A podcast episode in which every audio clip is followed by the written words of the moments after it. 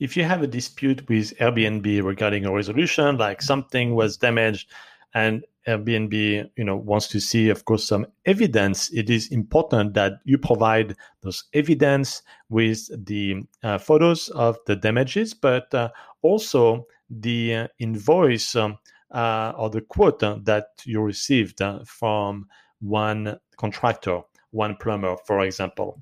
Now, uh, Airbnb may decide to have um, multiple invoices or multiple quotes, in fact, um, to basically choose the, the cheapest one and reimburse you of the, the lowest amount.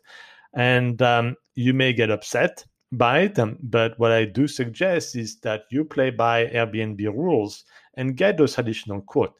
Yes, it's going to be more work. You have to get more people in your property to give those quotes uh, and um, take more time to do so. But depending on the amount that you are after, uh, it might be worth it.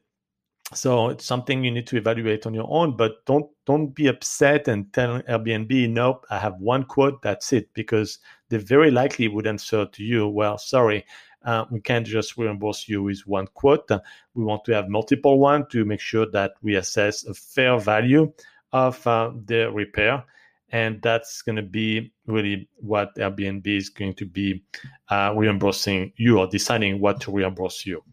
And um, that's um, my advice for this uh, uh, dispute uh, resolution way to handle Airbnb.